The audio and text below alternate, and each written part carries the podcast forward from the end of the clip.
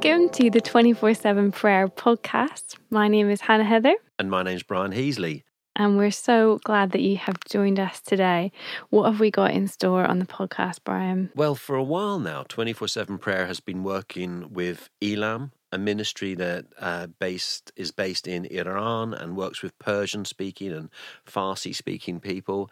And so we have a, a, national director who looks after our work in Iran, and she has put us in contact with a guy called Farshid, who's a pastor currently living in Turkey and who is an Iranian who served out there and. Uh, yeah, his story is phenomenal, but it's a story of prayer. Mm. I, I don't think we can't like. It's not one of those stories that you think that's never going to happen to me because definitely what happened to him is never going to happen to you or me. But we can learn so much about mm. joy mm-hmm. from this man yeah. and about what it means to keep going in the midst of challenge. Yeah. Yeah. His story is incredibly challenging and I, I think for me, like one of the big takeaways was it's easy to say and feel like we know certain theological truths, you know? Yeah. We talk about like a peace that passes understanding, for example.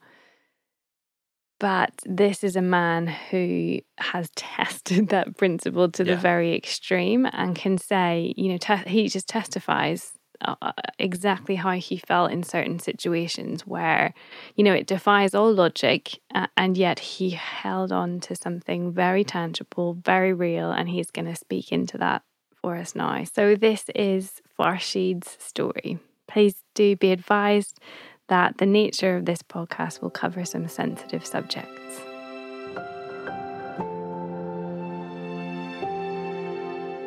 Farshid, so lovely to have you here on the podcast today. Tell me who you are, where are you from, and what do you do? As you said, my name is Farshid, Farshid Fathi. I was born and raised in Iran um, in an Islamic family. I was born actually right after the Islamic Revolution in 1979. Wow. Then my older brother at the end of 1995 gave his life to the Lord as the first member of the family. And uh, till those days, well, Jesus was like a prophet because I was Muslim and uh, I was believing Jesus was a prophet who came to the world as a prophet.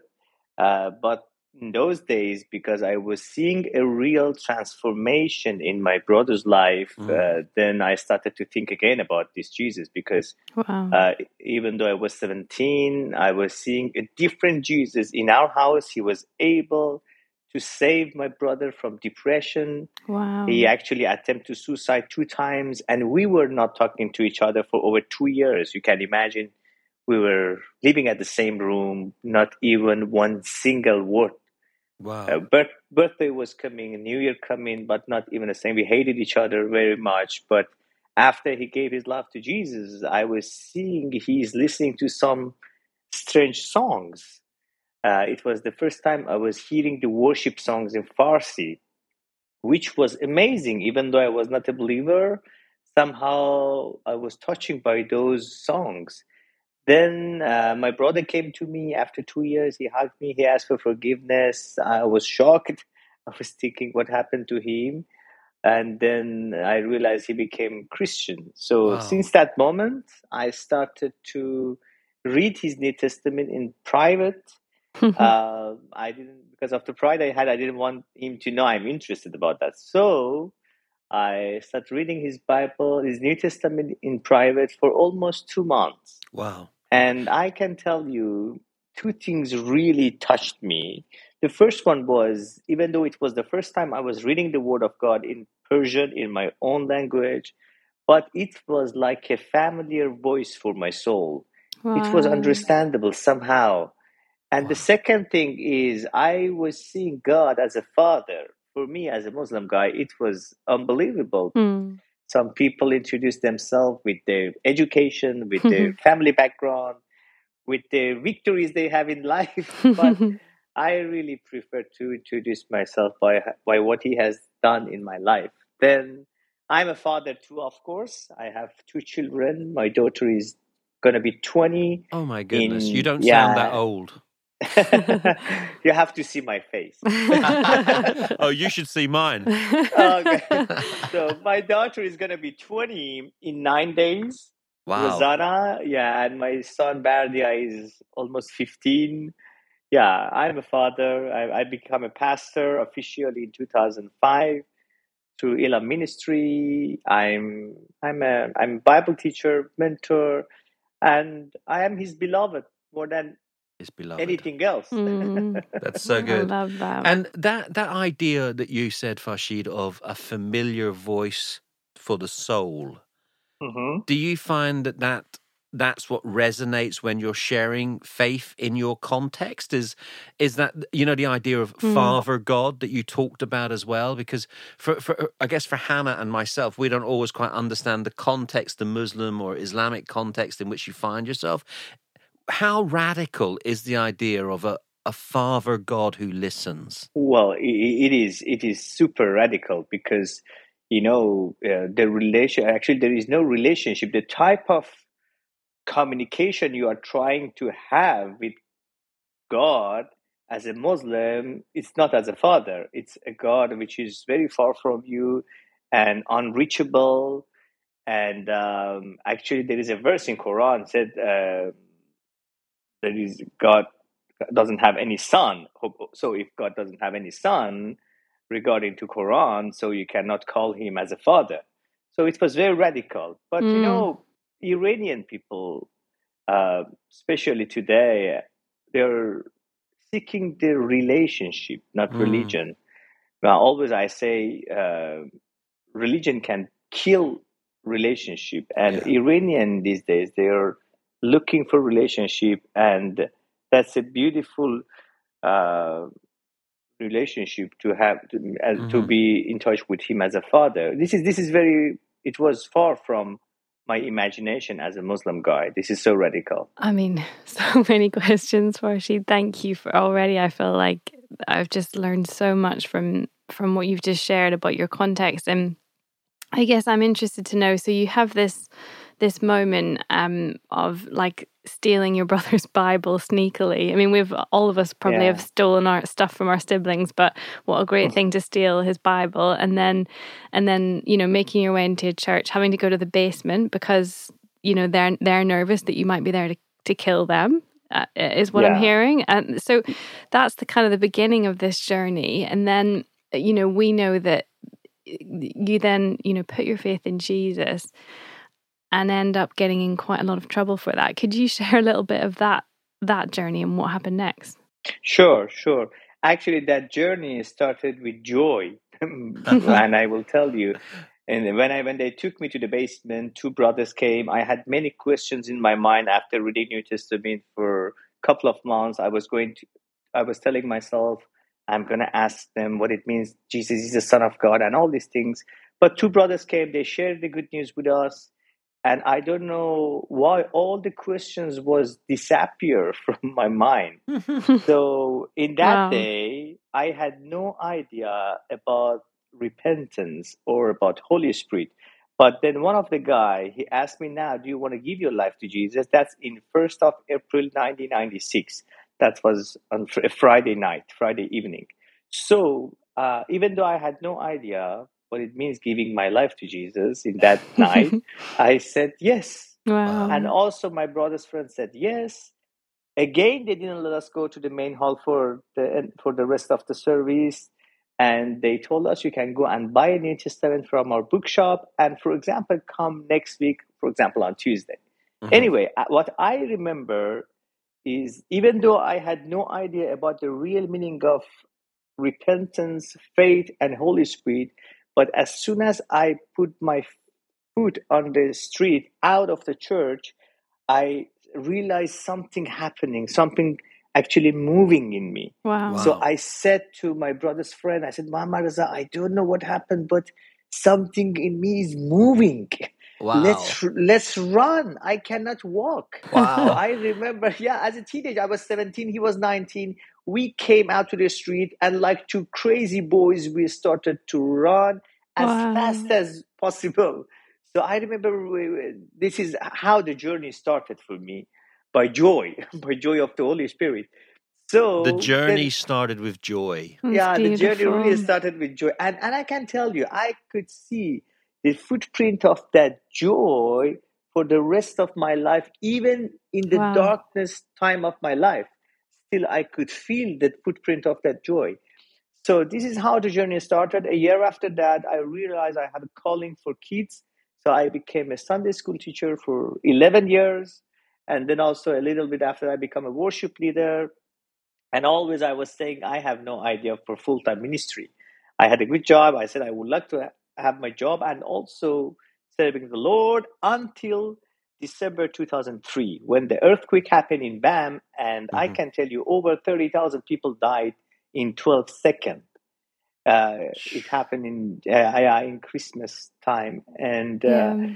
so I remember when I saw in the TV the pain of people who died because of the earthquake. Sorry, Farshid, the earthquake was, was where was that? It was in northern Iran or in Uh, that was almost in the center, the center? city of Bam. Yeah, okay. And I remember my daughter was three months in those days because she was born, as I told you, in October and it happened in December. So, and I had the one week off from my, I was able to get one week off from my job and go and help whatever I can do. I remember I came to the church. I asked one of the elder, I told him I can go one week and do whatever I can do to help these people. Mm-hmm. And I remember when the elder looked at me and said, Sorry, we don't have any plan for BAM. Wow. And in my heart, I got a bit disappointed actually, Mhm. because I was telling myself, if we as a church, if we don't have any plan for people who are in that pain, Yeah. then who has the plan? Yeah, great question. So still, still, my heart was burning for those people, even though I had a disappoint. I had a sad answer from him. So I had a friend. He was a missionary in Iran. He was a pastor from South Korea, Pastor Lee, and he was serving the Lord as a missionary in Iran, hidden missionary somehow for decades and Wow. I, um, for two decades almost. And I went to him. We were friends together. I said, Pastor Lee, I can go to BAM. I have one. I can get one week off. I didn't use my off days this year, and I can go and serve. And he said, Yes, actually, I know a Korean brother. He want to go there. So we went there together. The brother who came from South Korea, and also I. We went there. I went there actually to stay for one week, but I stayed there for one year Oh my goodness. because yeah, because when I went there after three four days, I met people from Elam Ministry. I knew Elam. I was friend with them from, from I knew about them. But Brilliant. I one of my friend from UK, he actually came from Elam to see what they can do. And while I was distributing hygiene kits in a camp, I heard someone is calling my name, Farshid, Farshid, what are you doing here? I said, Oh, what are you doing here? I, I thought you were in England. He said, No, we came here for help and we are looking for someone as a project manager to stay here and, and help these people. I said, You know what? My daughter is just three months and my job only I have one week. I, I had a very good job in a shipping line. And also my wife, I need to ask her, I need to pray anyway. After I did all these things, um, after a few days, I said yes wow. and I decided to stay there. 23 days in BAM and four days in Tehran. I have a lot to share about that one year, wow. but I think because of the time, we cannot go into that. But after that, yeah, we came to England. I studied in Elam College. Um, and after six months, uh, actually, I had offered to be a pastor in Manchester. They had 40 Iranians there. But I told them, no, I would like to go back to my country. yes. How many Mm. pastors we have in Iran? There are many pastors in England and all over the world. Yeah, But and and Farshid, Iran. if, if if you've ev- if you've ever been to Manchester, I think you may have made a better choice. Oh, yeah. But God had a better plan. I will tell you. so yeah, I went back to Iran in summer 2005, but unfortunately, the church I was in there before, they were monitoring by the government. They were under the pressure. So I've decided it's better to leave that church because they were so afraid of the government Mhm, and they were mhm. monitoring by the government. So I came to my home and I started underground church with two families. From two families to four families, four families, 10 families. And in five years, by God's grace, and by the three months course actually we have in Elam, we planted 48 churches in 20 cities, yeah, in Iran. Oh my goodness. yeah. Sorry, just to get that 48 churches in 20 Yeah. cities yeah, in, five, years. Yeah, yeah. From 2005 until December 2010, 2000, December 2010 Wow. is a is another chapter of my life. What happened next? Um, we're fascinated.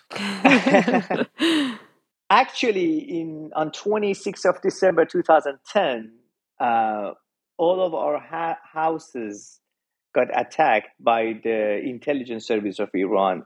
They came to arrest all of us. Somehow they find out about our ministry, and they came to arrest all of us. Gosh. So I was sleeping in my mother-in-law's house, and my mother-in-law and my brother-in-law also. They were the church leader. They were people that I sent them for the courses. Uh, somehow I introduced them to be a pastor and all these things.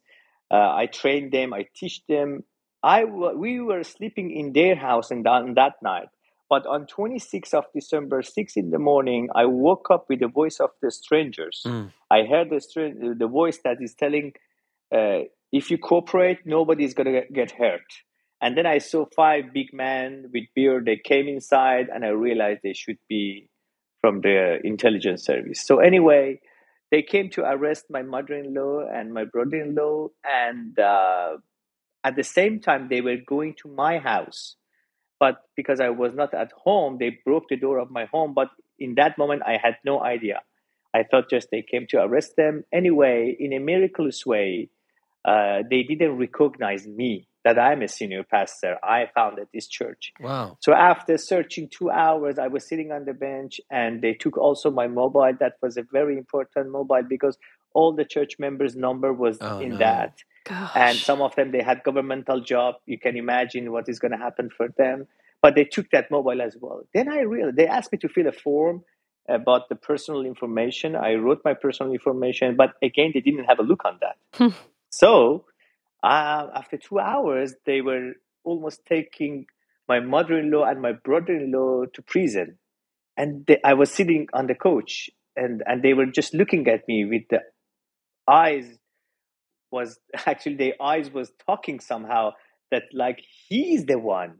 He, he is the main he's our pastor. Wow. and he's sitting there but they didn't say anything. And then i came to the guy from the government i said excuse me can i take my children to the school? My daughter was seven at that time and my son was less than two. It was actually five days Mhm. before his second birthday. And then um, they, the guy looked at me and they asked me what you were doing in this house again? Can you tell me? I said yes we were just guests here and we stayed here that's all. And then he went back he went to ask someone came back and said yes you can go. Then i told him would you please give me back my mobile? He said which one? I said this one. So i took the mobile Oh. and also i took my children and in front of the eyes of my enemy. Wow. and also in front of the eyes of the, the church member, like my the other Yeah. minister, my, I came out from the house and I start calling other pastors, but no one answered. Then I realized they arrested all of them. Oh then s- someone called me from my home, and I was thinking, who is calling me? Because I was there, nobody's there. Our home, home is empty. The guy from the people from intelligence service, they were calling me there, and they asked me, "You should come home. We want to ask you some question." And then I said, "Let me think." and then I hang on the phone, and they will keep calling me, but I was not answering. And I was thinking, and all I'm saying to you now, it's all happened in one minute, maybe. yeah, it's a very quick. Yeah, because I was looking at my daughter. She was sitting at the front. Um, I remember her face very well. And also, I looking at my son. He was sitting in his seat car. I was looking at him from the mirror. I was looking at myself in the mirror. And I- finally, because because I had a chance to escape from the country, as you know, maybe you know or not, but we were good friends of the smuggler from Turkey because Okay. from Turkey we were trying to bring Bible inside oh, somehow. I see. So there was a smu- a people uh, a smuggler who smuggled Iranians out into Turkey. Yeah, yeah, okay. yeah. And he was your friend. Exactly. yeah, I had a friend, and he already told me if anything happened, just come to the border, and we will bring you. This story goes back for 2010. Wow. So anyway, I was thinking, what shall I do? Mm. Shall I disappear? Shall I take the kids? Shall I go back? And I can say for two reasons somehow I decided to say goodbye to my children and turn myself in. Yeesh. Uh, the first one was maybe because I saw the faces of my ministry team. You know, Yeah. they were two people from my ministry team, Mhm. and I saw their faces. I, later on, I was thinking maybe if I was not seeing their eyes, which was somehow asking for help, Yeah. maybe it was easier for me to Yeah. close my eyes and Yeah. just go. But I couldn't for, forget their faces. And the second reason I have decided to turn myself in is I think it's already written in the Gospel of John, chapter 10, the Mm. part that says, The good shepherd lay his life for the sheep, but the one who is the, uh, the higher, when he, when he see the wolf is coming, leave the sheep and run away. Wow. And I was thinking, am I a hired or a shepherd? Mm. Wow. you know in that time i was a, officially i was a pastor for five years in those days and i was thinking yes i was uh, supporting financially i was supporting by the church by elam ministry but it was not for the money you know i mean for Mhm, some mhm. work maybe it's possible you receive money but you are not doing that job because of the money so finally, I have decided. Okay, we, we came to my daughter's school. She was in grade one because in Iran they go to school when they are seven. Anyway, I came out from my car. I bowed down before her in the street, and uh, I said, "Just I want to tell you, Rosanna, that loves you so much, but probably we are not going to see each other for a while." And I remember my daughter hugged me as strong as she can Mhm. without any word. Just she was holding me in her arms for maybe 10, 12 seconds. And finally, um, she went to the school. And then I came to my son's kindergarten. I remember that was the last time I saw my daughter. Um, then I met her again after 10 years when she Oh. was 17 and then I came to see my son. I, I- I came to say goodbye to my son. I remember I kissed him from head, hand, everywhere, and I gave him to his teacher. And then I couldn't see him for 12 years. The next time I met my son, it was um, this Mm. Christmas, actually, last Christmas, Wow. after 12 years, but he was 14, not look like the two years old boy I have. No, I said goodbye to him. they grow. They grow. Farshid, can I can I just say like this is for me? My kids are currently so my daughter is five, my little boy is about to be two.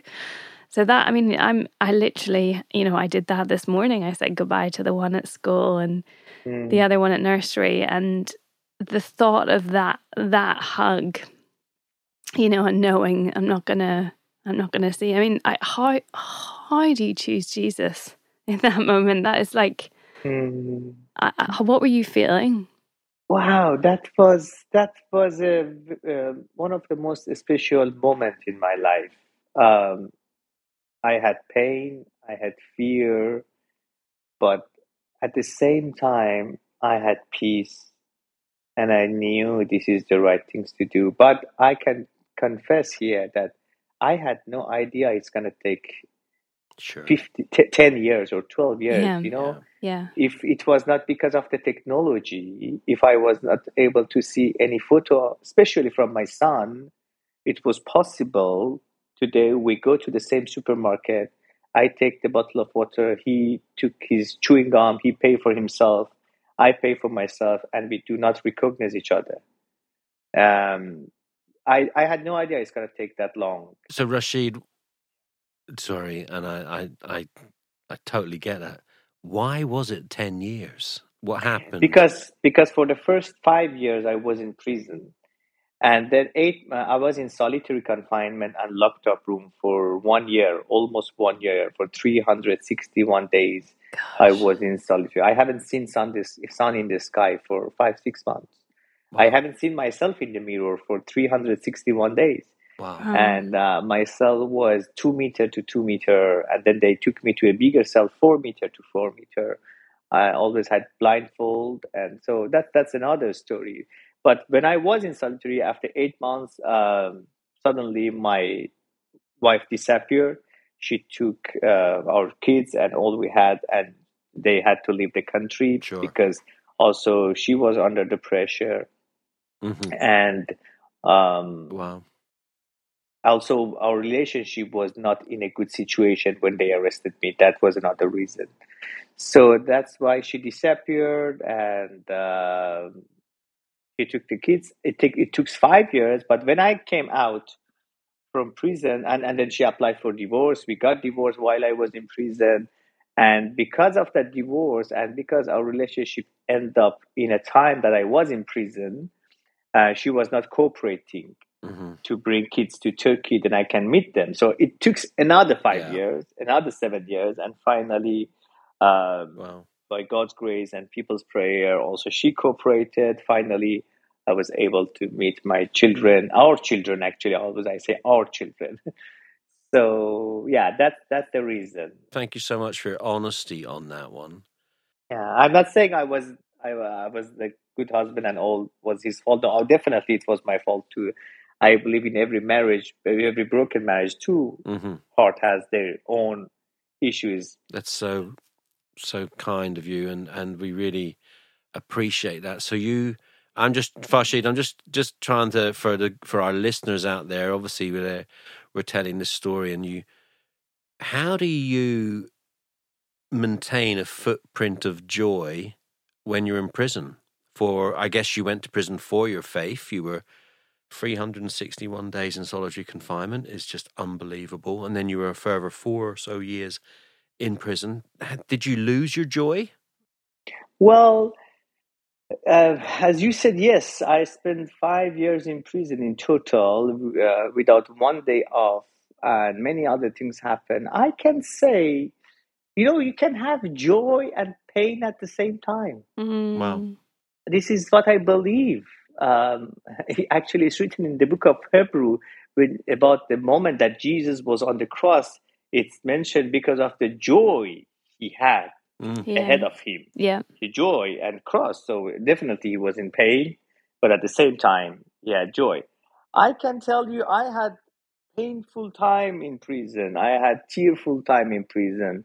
I remember the first time I cried was uh, five da- days after they arrested me on my son's birthday because I had many plans. I ordered things. I invited guests for my son's birthday, and then I was seeing myself in solitary. Um, so I had tearful time, but I can say time to time I was able to see the footprint of that joy um, in my time in prison. So, um, the, I always I say, you cannot have happiness Mm. wi- without. um, I'm I'm saying without pain. You know, happiness comes from what happened to you, which is the lack of pain or sorrow and problem. But I believe joy is coming from another source. Mm. Mm. So sometime in a painful time, you can have joy. On the bed in your hospital, in the hospital, still you can have joy. In Mm. these days, I still I'm far from my children. I'm trying to get to Canada to be with them, actually to be for them. Mhm. But but when I w- wake up in the morning, still I have that joy. Yeah. Yeah, this is how I can answer to this question. Joy and pain could be at the same box, but not happiness and pain. I think that's such an important message. And so many of our listeners will be hearing this podcast today, and right now their circumstances are really challenging. Maybe not like, you know, solitary confinement levels of challenging, but we know like so many people are going to be journeying hard times. And I think that message that's not just kind of a a theological truth, but is actually a lived reality that you have walked through, that you've experienced that joy from another source, that it is real. And even the fact that you could say, you know, that you felt peace in that moment. You know, the scriptures Yeah. talk about a peace that passes understanding. Mm. Yeah. But the fact that you experienced it is it's just it's beautiful. It really it really brings to life what we kind of know in our heads is true. And another thing I can add to this also, there is love there. Mm. Mhm. Um, love had a really important role in the whole journey, especially in those five years. I remember when I came out from prison, my friend and our executive director, David Yeghnazar, asked me, Farshid, what you have in your backpack? If you can just bring one thing out from your backpack after 1,820 days being in prison for the sake of the gospel, what you have there? I said, David, if I want like just to give you one thing, I can say this is what I receive, that the greatest manifestation of love is suffering. Wow. I mean, if you want to see how deeply you are in love with someone, you have to see how far you are ready to suffer for that someone. Wow.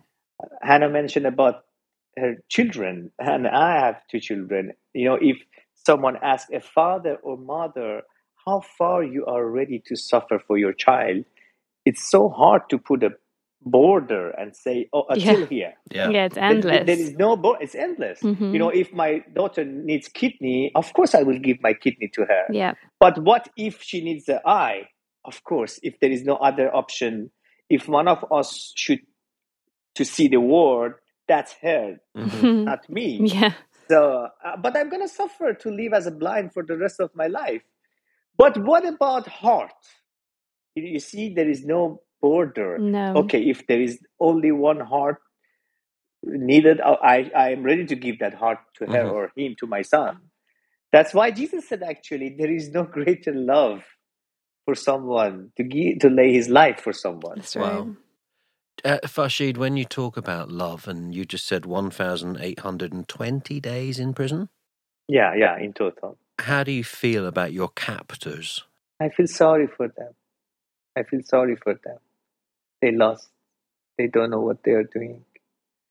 And um, I remember one of my interrogator um, got a kind of cancer. I heard from someone, and I in those days I was in prison, and I announced actually I had a call of prayer and fasting for him um, because I heard my interrogator is struggling with cancer. Actually, this is he was my first interrogator that that he beat me in the face in my home when I came back to turn myself in. They were so angry because they thought I escaped, and when I came back, they really surprised, and so that's why they start beating me in the face. But when I heard that guy is sick, I asked my friends. I sent a letter from prison and asked them to pray for him. And I remember some other prisoners, when they heard about the call of prayer for my enemy, they became angry. Mm. I Yeah. remember they became very much angry. They said, Why you are praying for this guy? Yeah. I said, Because he's lost. Wow. And also, the, the other day in prison, they broke, they came for inception and they broke my toe, my left toe, and they kept me in pain. I was in pain for three days. so that's part of an interrogation. No, it was after the interrogation. I was spending my years in prison. After being in prison for three years, one day they came a guard came. Many people came to search for if who has cell phone, who has any illegal stuff, and um, actually I went and they started to beating some of the prisoners. It happened in April Mm. 2000, uh, April 2014. It was a big news because they broke someone's head, they broke someone else's ribs, and they broke my my toe as well, my leg, my left Mm. foot. And because they came to the tea at the same night, the the guy who was in charge for all the prisons in Iran, he came to the TV, and in front of 80 million people, he started lying, and he said, "These are all fake news. Nothing happened to any of prisoners." And we were all shocked. We were look at the TV. I said, "Who we are then?"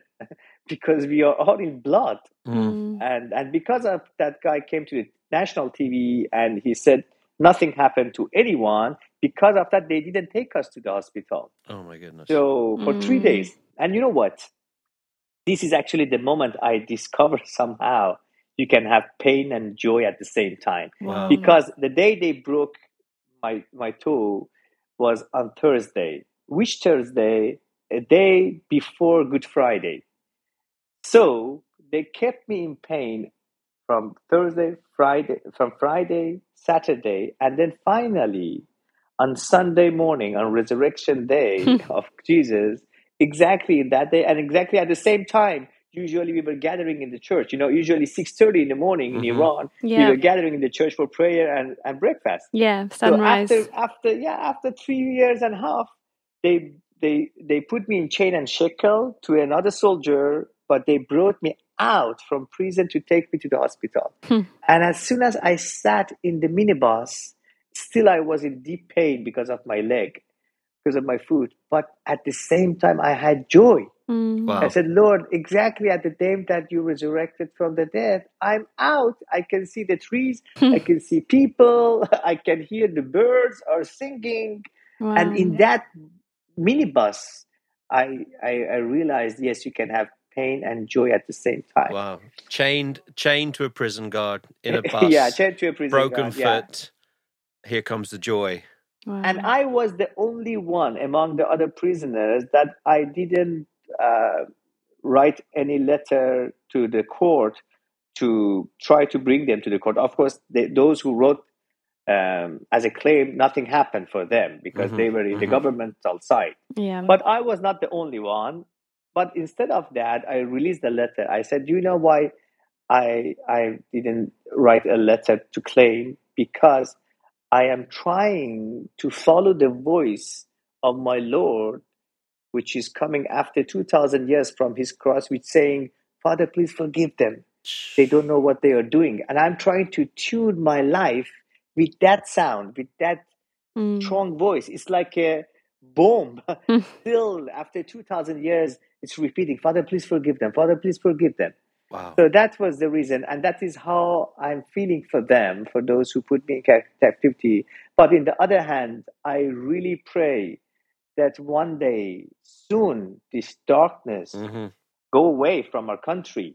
Yeah. And I'm looking for that day we turn on TV and said there is no Islamic Republic and Iran become a free Sure. country. Mm. Wow. I'm, I'm, I'm praying for that day. hmm I don't have Mhm. anything personal with them because our fight is not with the flesh and blood, Yeah. but I, we are standing against the darkness, darkness until the wall, this wall fall down. Amazing. Father, please forgive them. That's so beautiful, Farshid. And uh, we are deeply moved here just listening to your story. Yeah. Uh, I, I- we've got a few, a couple of questions because we, we, I could listen all day, but we realise we have to move forward. Uh, now, tell me, Farshid, what what do you think awakening? We we talk in England about oh, we're praying for the next great awakening. We want to see revival. What would awakening in Iran look like? I believe revival not not starting from people, start from the churches. Yes. Yeah. This is what I believe. hmm and we see the when when we see the awakenings inside the church then we will see revival out of the church Wow. um, Yeah. the the problem i can i mean, really i want to see more mature faithful iranian leaders raise up. And i think that is going to be very helpful for the revival that we are somehow slowly slowly experiencing. This Yeah. is one thing. The other thing is many people in iran who become christian most of them because of the danger because of the you know the situation from the authority they are hiding them their faith somehow Mm. Mhm. I think as soon as those who are Christian in Iran stop hiding their faith and proclaiming their faith in different ways, I think we will see a big revival there. Wow.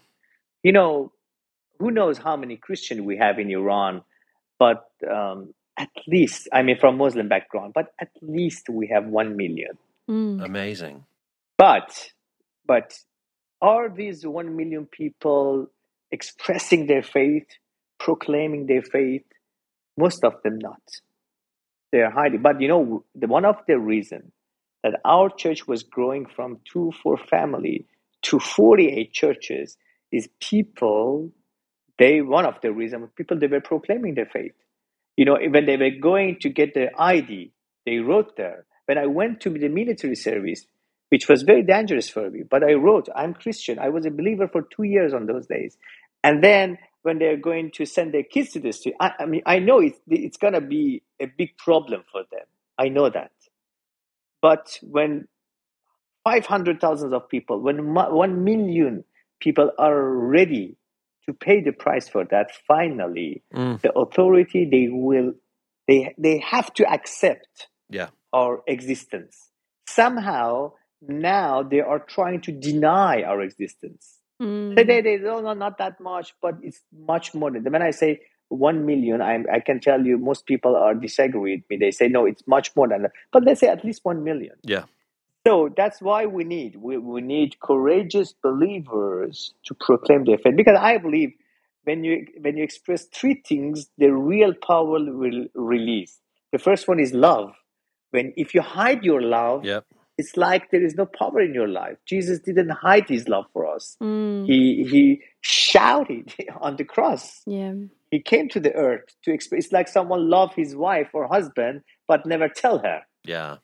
Ah, there is no that much power on that. But as soon as you say that, you say I love you, mm-hmm. something gonna happen. Mm. And the other thing is faith. When you proclaim your faith, when you express your faith, then the power in your faith is gonna release and also the third one i believe is forgiveness wow. you know when you yeah. when you announce your forgiveness you say i forgive you yeah. i have been with people in Rajaei Shahr prison most of them they were under the execution and in iran there is a law if you kill someone they're going to kill you and after keeping you in prison they take the guy they're taking the guy they put rope around his neck and the family of people who got killed also is there and they are going to ask the family, Are you going to forgive this guy or not? If they say no, that guy will die in that moment. Goodness. If they forgive that guy only in their heart, that's not going to save the, the life of the guy. Yeah. They have to say that. Mm. They have not not just in the heart. They have to say, "Yes, I forgive you."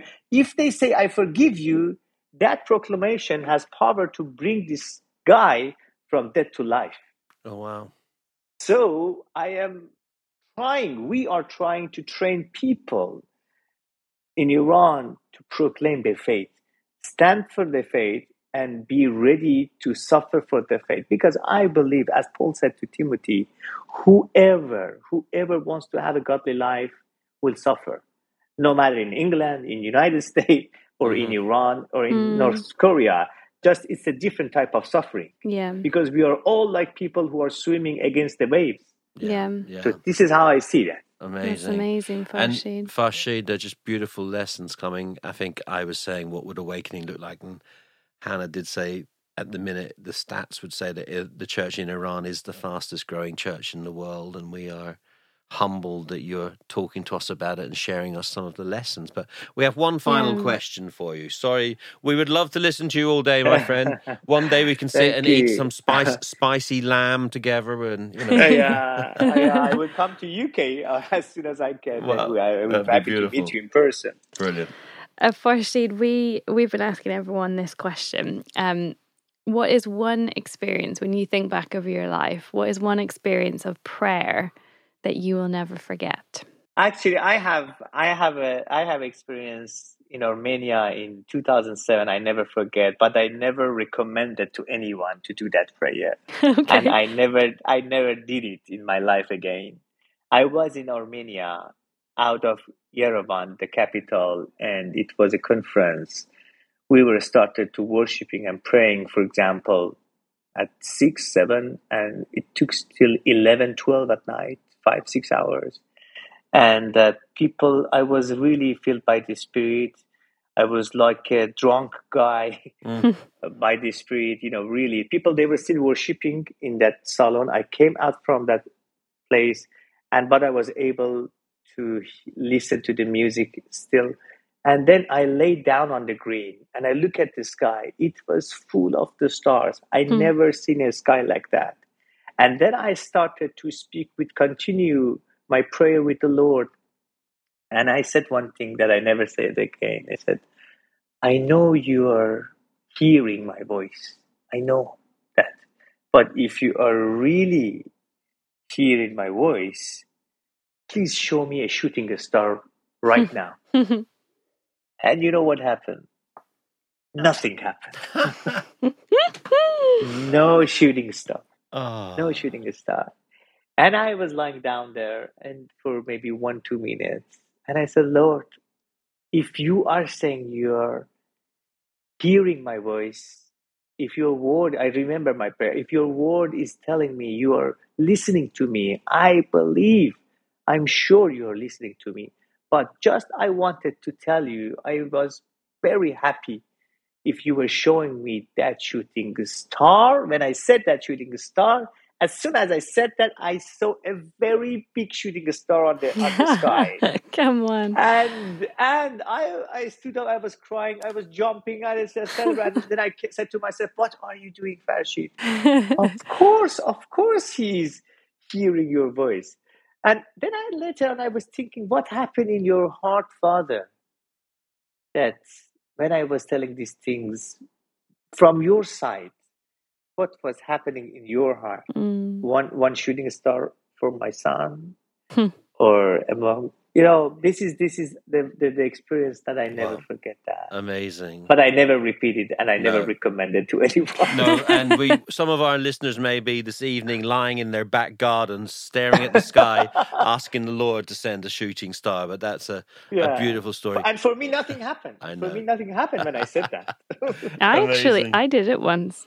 yeah, I you- asked for a shooting star once, and it did Wow. happen. Yeah. Here, do you want to hear my one? I was on a boat. We had had a bit of a, a challenge with our children on holiday the year before, and I was really nervous about going on holiday. And I remember standing at the front of a ferry from Ibiza to Barcelona. And I said, "God, if you're if you're with me, can you show me a dolphin?" Wow. And Yeah. and then I went, and then I said to myself, Brian, you're being so stupid. So I said, God, God, I don't need to see a dolphin. I trust, I trust you. And the minute I said, I trust you, Wow. three dolphins started leaping around in front. So it was like, and it was like, it was like the the Trinity in dolphin form. I don't. It was I, I- theologically. I don't think it was the Trinity in Dolphin. Form. Just to caveat that. Wow, you, see, I love the That's sense of humor beautiful. of God. The same time that we say, okay, we don't believe in that, we don't, but and then He showed that. But I also I would like to add this as well. I am so grateful for the time that the answer of my prayer was no from Him. Yeah. Yeah. I really, really, I appreciate hearing no from Him. Yeah. I had few no as an answer of my prayer, and I'm grateful for that as Mm. well. Amazing. He's a very kind God, isn't he? Yeah, so good. You know, Yeah. so every good. day when I wake up, every day, uh, it's a part of my routine. I am listening to the song "The Goodness of God" Hmm. every morning, Beautiful. and I love the part that said, "You are so so good to me," Mm. and that's the truth. Wow. he was so so. Always I say, Lord, if you don't answer any of my prayer for the rest of my life, it is gonna be so hard and painful for me. But I can tell you, you are still good because Mm. the when I look back to the 44 years of my life, actually you answered my prayer for 120 years. It's more above my head. You know what I mean? Mm, Yeah. Thank you. Wow. Three times above my head. Farshid, thank you for bringing that joy to this podcast. Mm. The footprint of joy is evident all over your life. Your love for Mhm. Jesus, the fact that you, after all you have been through, you still carry the joy of the Lord in your heart and it overflows out of you. So Mm. bless you, my brother. Thank you so Thank much for your time. We really appreciate you you coming to be with us. Thank you for being a great host. Thank you so much. Thank you for listening to the 24 7 Prayer Podcast. If you'd like to find out more about our work, please do visit 247prayer.com.